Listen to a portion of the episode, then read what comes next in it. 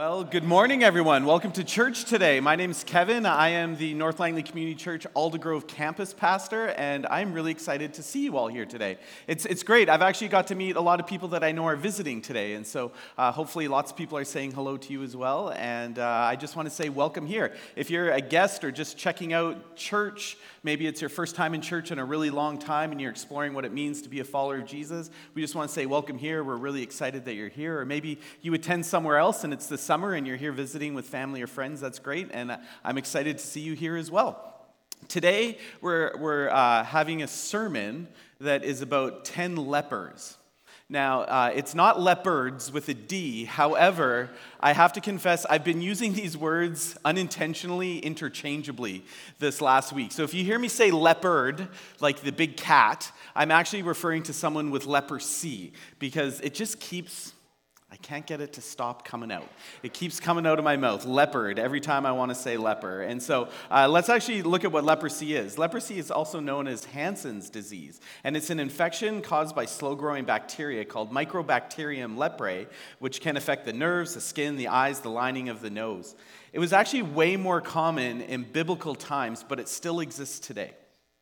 I'm about to ask you an actual question. It's not a rhetorical question. And if you get the right answer, you get to come pick one of these chocolate bars I have at the front. I thought the kids might be in the service today, but then they're taking them out for water, which is way more fun. Uh, but okay, so if you had to guess, which state in the United States would be currently having a leprosy outbreak? Yes, I saw a hand here. Florida. Yes, come on up and grab a chocolate bar. No, sorry, not you, John. You sit down. That wasn't you at all. Sorry, it was in the back. Um, yeah, but I didn't point at you. Sorry, John. Um, the answer to anything weird about the US is always Florida, isn't it? Have you noticed that? Yes, it is. And so uh, there, there's actually an outbreak happening right now. In fact, 81% of all cases of leprosy in the United States are currently in Florida. That's strange.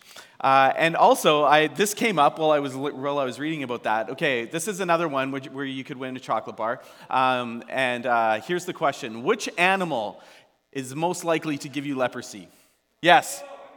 The correct answer is, in fact, armadillo. Yes, Claire, you can come up and grab it. How weird is that? Armadillos. Um, nine banded armadillos in the southeastern states are known to be spreaders of leprosy. How did you guys know that? Like, I've never heard of such a thing. And to be honest, all of this has nothing to do with today's sermon, but I enjoyed learning a little bit about leprosy and armadillos this last week.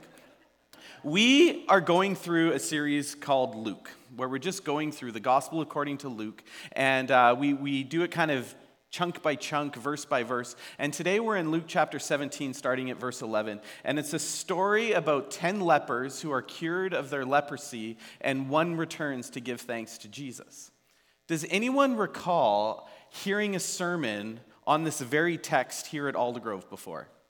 We're not even a year old, but this is the second time that we're actually preaching from this text. So here's my question. Question number one. Also for a chocolate bar, can you tell me who preached a sermon on Luke 17, 11 to 19? There are only about five people who have preached a sermon here. So this one shouldn't be too hard. Sorry? Matthew. Which Matthew? The, yes, Matthew Price. Yes, okay. So on April 23rd, Matthew is here. You can come forward and grab a chocolate bar. Maybe you'll share with John. Um, you let John go. Okay. So uh, it was on April 23rd. And my next question is what series were we in? Why were we looking at Luke when we weren't in? What series were we in at the time? Does anyone remember? Yes. Abide, that's right, which was all about being apprenticed to Jesus through worship.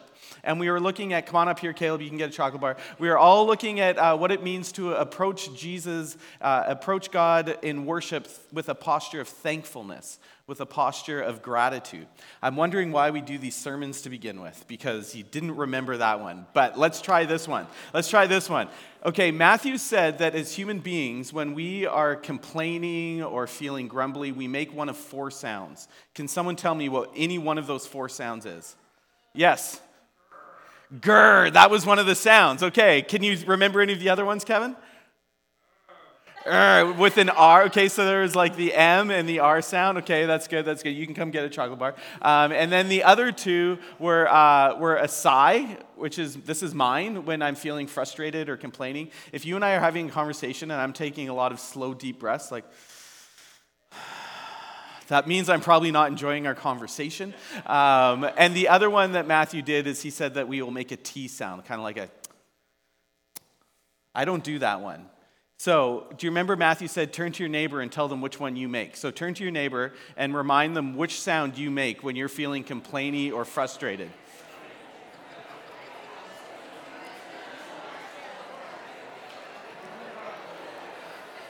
All right? Okay, now Here's your last chance to win a chocolate bar. No one from the balcony's gotten one yet, so we're going to try and keep our attention up there. There were two things when we did this sermon on April 28th from Matthew. He said there were two things that we could do to practice being thankful. What were they? Does anyone remember one of them? Yep, I see a hand up there. Nope, stretching um, was not a hand yet.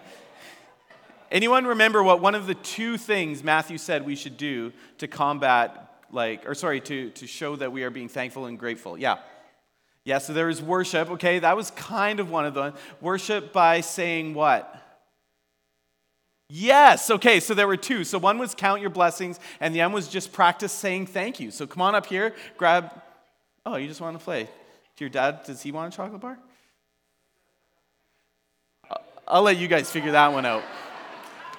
So, Matthew said that the two things that we should do as a takeaway from this text were to count our blessings and to just get in the habit and practice saying thank you. Now, we are going to be looking at the same text. good call, good call. Um, and although we've recently heard a sermon on this exact same text, I think it's actually important to recognize that we come in a different place that your experiences this last week are different than your experiences were the week of April 23rd. And that as we come as different people, we're going to enter into the text with a different perspective. And we're not preaching the same sermon that Matthew did in April, though there will be a little bit of overlap. And some of our, our takeaway points will be the same. But I think that we can practice the, the discipline of contemplation and reflection as we enter into this text again. And I want to tell you that, that this is not a text that is like rocket science. You don't have to be a, a, biblical scholar to get it. If you were to read this text, your kids were to read this text, chances are they would be able to come up with a good summary about what it's about. I am saying that the point of today's story is looking beyond the gift to the giver. That we look beyond the gift and we look to the giver. That we are actually responding in thanksgiving and gratitude and there's actually a lot going on here. So let's read the text together. Matthew 17, it'll be on the screen starting at verse 11. Now, on his way to Jerusalem, Jesus traveled along the border between Samaria and Galilee. And as he was going into a village, ten men who had leprosy met him. They stood at a distance and called out in a loud voice. They called, Jesus, Master, have pity on us. And when he saw them, he said, Go show yourselves to the priests. And as they went, they were cleansed. One of them, when he saw he was healed, came back praising God in a loud voice. He threw himself at Jesus' feet and thanked him, and he was a Samaritan. Jesus asked, Were not all ten cleansed? Where are the other nine? Has no one returned to give praise to God except this foreigner? Then he said to him, Rise and go, your faith has made you well. There's a lot going on here. And so I just want to kind of want to go through it a little bit by little bit. So Jesus is traveling to Jerusalem and he's between Samaria and Galilee. And here's an interesting insight from Diane Chen. She says, On his way to Jerusalem, Jesus passes through the region between Samaria and Galilee. Given the deep seated hostility between Samaritans and Jews, one would rather be in one region or the other. So if you're a Samaritan, you'd rather be in Samaria. If you're a Jew, you'd rather be in Galilee. In between is this liminal zone where nobody feels at home and where the rejects of society are found. I love that phrase, that liminal zone, that boundary, that being on the outside of something, that transition place. If we were in Star Trek, it would be the neutral zones. Anyone watch Star Trek? Nope, didn't think so. Okay, we got one. Thanks, Kevin. Appreciate that. So this kind of this liminal zone, this place in between where, where only the rejects, where the outcasts of society is found. And I love that Jesus goes to that place. He didn't have to go to that place. He actually goes out of his way just a little bit to go there. And so he goes to this place where the need is found, and he goes to the place where the outcasts gather. And these 10 lepers are not identified by their ethnicity, at least not at first. They're identified by their common infirmity. Now, today we have marginalized communities, and a lot of times when you're part of a smaller community, you really start to look out for one another you really start to care about one another. And I've actually been um, thinking about um, the homeless community that we have. And driving through Langley and Abbotsford, I see lots of places where there's a lot of tents and tarps and kind of makeshift shelters. And people that I know who spend more time with the homeless in our communities tell me that the homeless community is really great at looking out for one another, that they really take care of and try and support and encourage one another. And so we find out later that this band of brothers, these 10 lepers, are both Jews and Samaritans. I don't think there's another story in the Bible where Jews and Samaritans actually get along and do life together. This is the one place. There's something really powerful about the shared suffering that draws people together in spite of things that should keep them apart. We're going to talk a little bit more about this later. Now, it's one thing to experience leprosy but it's another to experience the isolation that comes with being left out of society, everyday life, not being able to participate in corporate worship and family events, and to just do life together. If you've ever experienced any kind of chronic illness or debilitation or something that kept you from being with other people, you will know that being left out of everyday life as everyone moves along without you, as the world just keeps continuing to turn without you, that that can feel dreadfully isolating. The religious ostracism, the religious and social ostracism is worse than the physical suffering. Staying outside both Samaria and Galilee, the lepers were abiding by what was required by the law. They were to avoid contact with people and announce their presence by crying, unclean, unclean. So, this being unclean was a ritual thing, it was a spiritual thing, it was a social thing, and it just made them ugly and gross. People looked at them as rejects, as outcasts, as marginalized. So today we're looking at a story about 10 very desperate people. 10 desperate people. In verse 14, it says, When he saw them, he said, Go show yourselves to the priest. And as they went, they were cleansed. Now, according to the law, people with a skin disease had to be examined by a priest or religious leader in order to be declared clean again. I am super glad we don't still do this today. As a religious leader, John and I, we don't want to see your rashes or your skin conditions. How awkward would that be? I can't imagine people actually did it. But back in chapter 5, in Luke chapter 5, Jesus actually cures a leper by touching him and he says that he is healed and he touches him. But here, Jesus doesn't do that. They actually leave to go see the priest before the healing occurs. And it's as they follow the instructions of Jesus that they find themselves cleansed of leprosy. They don't wait for Jesus to first heal them, they go before the healing. Diane Chen also says the efficacy of Jesus' miracle is contingent upon the leper's obedience. Had they taken offense to Jesus' seeming inaction, that he didn't touch them, he didn't call them clean, they would not have been healed. The steps the ten lepers take to go to the priest are, in every sense of the word, steps of faith. So, how often do we feel called by Jesus to do something, but we're waiting for the miracle to happen first? We know that Jesus is calling us to say something or to do something or to give something or to participate in something, but we wait for the miraculous to come before we feel confident in doing what Jesus calls us to do. Here we see the lepers going before the miraculous. They follow Jesus' instructions when it still seemed impossible. So, my prayer for us today is that we may be so bold. That we may be so bold. So it says that as they were walking, as they're on their way, they're healed of their leprosy. Now, um, Leviticus chapter 14, we all love Leviticus, right? If you know, there's a lot of, lot of rules in Leviticus. And uh, victims of leprosy and skin conditions were required to go to the temple to offer prescribed offerings and sin offerings. Leviticus chapter 14 literally has 32 verses on what to do if you have a skin disease like leprosy and what you have to do in order to be considered clean and to be able to re enter society. I'm going to share a little bit about what you are supposed to do because it is intense. Here are just some of the requirements from Leviticus 14. First of all, you have to bring two birds along with a stick of cedar, scarlet yarn, and a hyssop branch. Okay, those seem very random to me. I know that there's got to be a reason for it. I didn't dive that deep into it this week, but you bring these things, and then the priest slaughters one of the birds over top of a clay pot filled with water. He then is going to take the live bird, the cedar stick, the scarlet yarn, and the hyssop branch and dip them all into the blood of the bird that was slaughtered over the fresh water. He then sprinkles the blood of the dead bird seven times on the person who is being cleansed.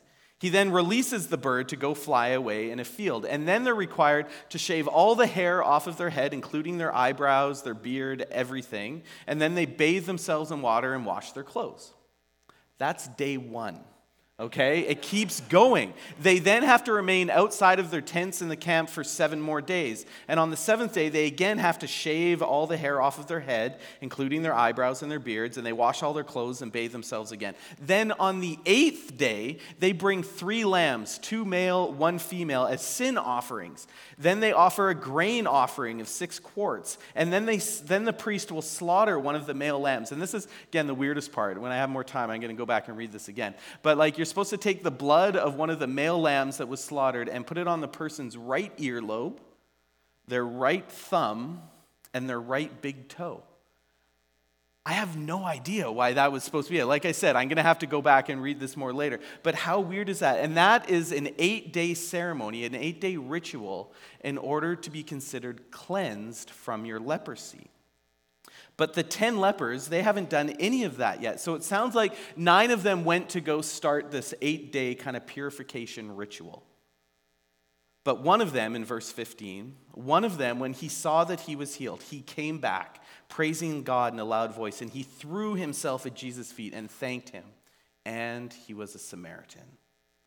Luke withholds this interesting detail for dramatic effect about him being a Samaritan. Not just a leper, but a Samaritan as well. And for those of you who have studied the Bible, you might know that Jews and Samaritans don't get along. They're actually one of the defining features of them is how much they despise one another. Samaritans are seen as spiritually inferior and second rate. And here Jesus is elevating them and saying that only the Samaritan was able to do what was right. Jesus is once again telling people that the kingdom of God is right in front of you. The kingdom of God is at hand, but you're missing it in part because of your religious legalism. Because you are so tied to ritual and tradition and things that, that are of the law and following the letter of the law that you miss the point of the law. See, the man sees more than the cleansing of his skin, he sees the action of God through Jesus. So his need to thank Jesus overrides his need to get notarized by a priest, according to Leviticus 14. See, the leper is looking beyond the gift, and he is looking at the giver of the gift. So instead of going to the temple like he was told to, he realized that he was already in the presence of God by being with Jesus. And his response is worship and praise and gratitude. So the temple and the priests, they you don't need them to connect with God when Jesus is standing right in front of you. You don't have to go through the 8-day process when Jesus, when God himself is standing in front of you and you can go directly to him. You don't have to go through a priest, you don't have to go through animal sacrifice or through ritual. You can go directly to God himself through Jesus. Being with Jesus supersedes the Levitical law and the temple. Being with Jesus is better than the religious ritual or pronouncement. It's better than the social and relational reinstatement. This is the Samaritan's conversion story where he meets Jesus and nothing else matters. See, this is Albert Schweitzer. He says, Healing can lead away from salvation when we only want something from God and not God in this something. See, nine lepers were healed, but they missed out on the best part. They missed out on being with the giver of the gift, they missed out on being with Jesus. See, it's not just healing or the removal of an ailment or social restoration that's the goal. Jesus himself is the goal. And that's the point of it all. It's all about connecting people to this life changing power of Jesus Christ to love God and to love others. And that this is the answer to the truest desire of our hearts is to be with Jesus. A lot of times we think that our deepest desires are things like comfort or luxury or stability or finances or that perfect relationship. But the leper understands that Jesus supersedes them all. So then Jesus asks him, he says, We're not all ten cleansed? Where are the other nine? Has no one returned to give praise except this foreigner? And he's pointing out the big contrast between the Jews that he was speaking to that would have been listening and this outsider's supposedly subpar faith. The irony is, is that this outsider, unclean, marginalized, despised because of his questionable ancestry, and thought to be under divine curse by virtue of his infirmity of leprosy, demonstrates an understanding of God's salvation and an appreciation of his physical, communal, and spiritual restoration far better than the Jews themselves. Sometimes, sometimes I think being too religious can make us miss out on the good news of Jesus. The good news that Jesus is not a religious system or, or a set of rules, that following Jesus is a relationship with the living God that eclipses religion. But sometimes we can get so caught up in our religious rituals that we miss it. But the Samaritan, the Samaritan leper, he gets it. David Garland says, offering praise to God and thanks to Jesus not only suffice for making the required offerings, the required offerings of Leviticus 14, but surpass it. See, the point of the law was to reconcile humanity to God. That's what the law exists. That's what Leviticus was about. But through this new covenant, through the death, through the life, death, and resurrection of Jesus, we have the freedom and the ability to approach the throne of God directly through the person of Jesus. Rituals, animal sacrifice, following the letter of the law, they've all been superseded by knowing Jesus. And that's the beauty of the gospel. David Garland also says this incident, in this incident, the 10 lepers will be restored to their respective communities, but only the one seeks to join a community created by Jesus where ethnic distinctions between Jew and Samaritan are obliterated. And then he says to him, Rise and go, your faith has made you well. See, Jesus' purpose in miracles is not the miraculous, but it is a relationship with God through Jesus Christ. So I want to go through and look at kind of how we can apply this and what this means to us today. So, we're going to look at how we are, are supposed to be looking at the giver of the gifts and not the gifts themselves. And last time we looked at this passage, we even talked about it earlier. We landed on two things, and I'm going to quickly talk about them and then move on to a couple others. The first is to count your blessings. That this shifts our attitude and our heart's focus not only to the blessing, but to the person who provides the blessings. It causes a change in our focus and it causes gratitude to kind of well up in us. And that actually combats fear and anxiety. This last week, I, there was someone in my life that I was feeling quite annoyed with. And I actually started listing things that I was thankful for about that person. And all of a sudden, their thing that was annoying me didn't annoy me so much anymore. See, counting your blessings actually causes us to think differently and look at the world differently. It, it allows us to see the work of Jesus in our lives, and we are focused on Him and not just the things that we wish we had. See, you are chosen and you are loved. You are included, adopted, and valued. God has so much love for you, and too often that doesn't mean as much to us as it should. And so, counting our blessings reminds us of God's love for us. N.T. Wright says there's an old spiritual discipline of listing one's blessings, naming them before God, and giving thanks. It's a healthy thing to do, especially in a world where we too often assume that we have an absolute right to health, happiness, and every possible creature comfort. This is consistent with what Jesus says in Ephesians. He says, Always give thanks to God the Father for everything in the name of our Lord Jesus Christ. Because every mouthful of food we take, every breath of air we inhale, Every note of music we hear, every smile on the face of a friend, a child, a spouse, all that and a million things more are good gifts from His generosity. So we count our blessings. Then the second one is that we actually just practice saying thank you. Thank you to the giver of gifts. We say thank you to the Lord when He gives us good things, and we also practice saying thank you to people when they bless us. This combats materialism and greed by giving us a greater appreciation for what we have received than what we wish we had. Saying thank you can actually be like a balm for our souls that heals anger and selfishness. Pastor John told me a story about a man who wanted to say thank you to everyone who contributed to making his day better.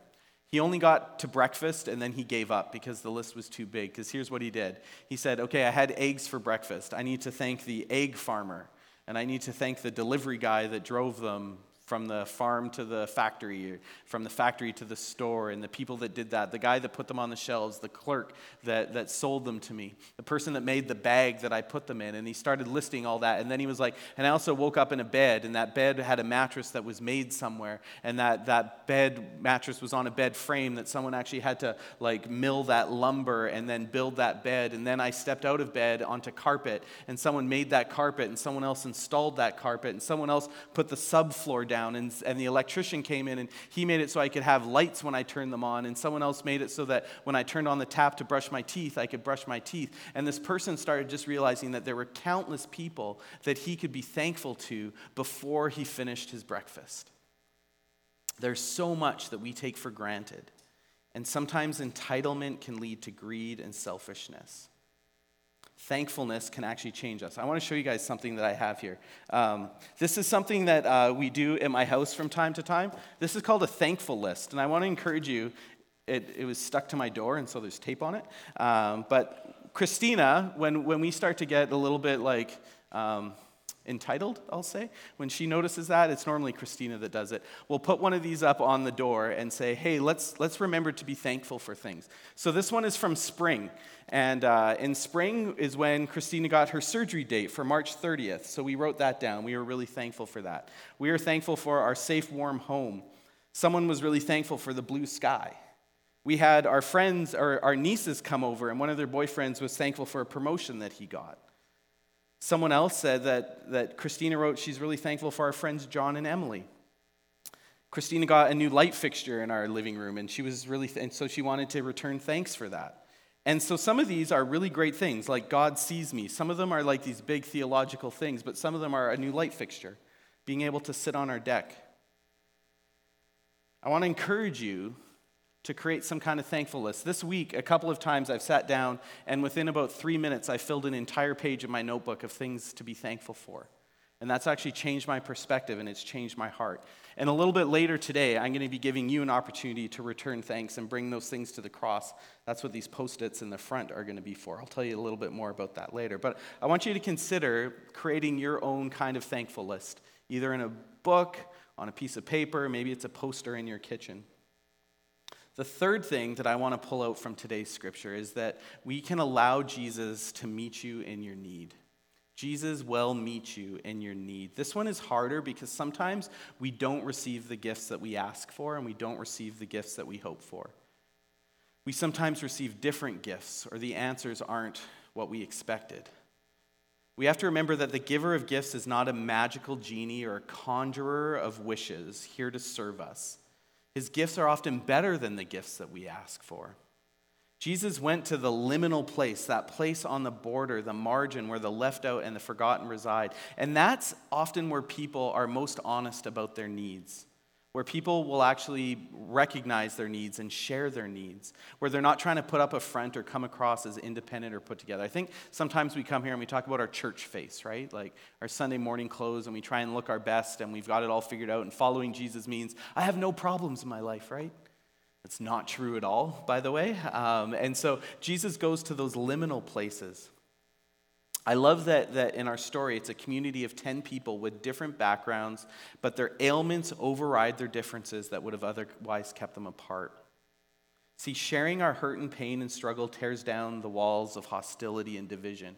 When you share your pain, when you share your struggle, when you share whatever hard issue you're coping with, that permissions other people to share their pain and their struggle. And when they share their pain, it permissions more people to share their struggle and their pain. And in, after not too long, you are brought out of that isolation because you're no longer suffering alone. You're actually suffering in a community where you carry each other's burdens just like these 10 lepers did. Christina has taught me this, and she's still teaching me this. She decided a long time ago, as someone who really wrestles with uh, a number of chronic health issues, that when people ask her how she's doing, she's not going to say fine. She normally doesn't say fine anymore. And when she posts things online, she posts both the good and the really hard things. And what has happened is that she stopped pretending that everything is good all the time. And in doing so, she's had countless people reach out to her with things that they were struggling with on their own. And by her sharing, it gave people the courage to share. And instead of people sh- uh, suffering in isolation, they've actually been able to carry burdens and support one another and to be an encouragement to one another. I love this quote from David Garland. It says, Jesus erected no walls that said, keep out, but instead he broke down walls. And he moved across geographical, national, ritual, and racial barriers to embrace all humans. The incasts are no different from the outcasts when it comes, comes to God's healing grace and salvation, which know no caste system. Jesus is creating this new community and a new kingdom. It's a new way of living where the outcasts and the marginalized are no longer excluded because of sickness, because of brokenness, because of economics, because of appearance, because of superficial things, or even ability. And thankfulness and gratitude to Jesus are an important part of how we participate in this new kingdom. And the last point is, is I, it's so important to remember that this is all about Jesus. It's not about following the rule to the letter of the law. It's not about Leviticus 14 anymore. David Garland says, Many received healing in their lives, but only a few encounter God in their healing. So, my desire for us is to be a community where we encounter God in our healing, in our brokenness, in our struggle, and in our thanksgiving, and to move beyond the gift to the giver of the gift. That the person of Jesus is superior and surpasses all those other ways that we try and make ourselves right, that we try and fix ourselves. So we want to bring our praise and thankfulness and brokenness directly to Jesus, directly to Him. We don't need to visit a priest. So let's never get stuck in a religion that isn't about first coming to Jesus. So, one way that I'm going to invite you to show your gratitude today is to come up during our last two songs and to write on these post it notes. I invite the worship team to come up right now. Um, and so, what, what I'm going to invite you to do is come up, and uh, we're going to have two full songs to do this. So, you don't have to do it right away. And to be honest, as I was thinking this through, I was like, this could be a gong show and go horribly wrong today. Because what I'm going to ask you to do is come and write down on post its. There's also some behind the sound booth for people in the balcony. And then to come down, and while the band is playing, to walk up on the stage. I'm going to show you. I, I pre wrote a couple of mine. And, and you might write on one or two or three post it notes. I have three. And while the band's playing, you're just going to come up here and you're going to bring these things to Jesus. And the same way that the one leper returned and he brought it directly to Jesus, I'm going to encourage you to come and just give your items that you are thankful for and bring them up close to the cross here. These can be big things. One of the things that I have on there is my pool. I'm really thankful for my pool this week. But I also have that Christina had successful surgery. And so we can be thankful for material things. We can be thankful for all sorts of things. So I'm going to invite you to come up, to write on these post it notes, to head up on the stage and just put them all along that back wall. You can like give the worship players a little nod as you walk by them if you like, but it's going to be a little bit awkward and a little bit weird, and that's okay. If coming up on the stage where there's cords over the place and like not great handrails and stuff is something that's uncomfortable for you, come up and just write on a post it note and leave it on the table, and then someone else will bring it up to the cross for you. So if that's something that a way that allows you to participate in a way that's more comfortable, even our kids are going to be coming through. Uh, our kids' teachers are talking to them about thankfulness right now, and they're going to come through and they've written on post-it notes, and they're going to come in at some point. It's going to be a big gong show as they come through up on the stage while the band's playing, anything could happen, folks. Anything could happen. But we want to be like that one Samaritan leper that brought our thankfulness to Jesus. So today I want to encourage you to come to the cross.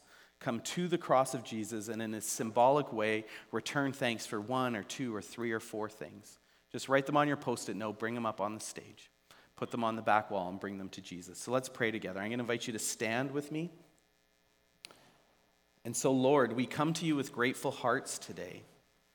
God, increase our gratitude towards you, Jesus. God, help us to not forget that you are the giver of all good gifts. God, may we never be um, uh, entitled.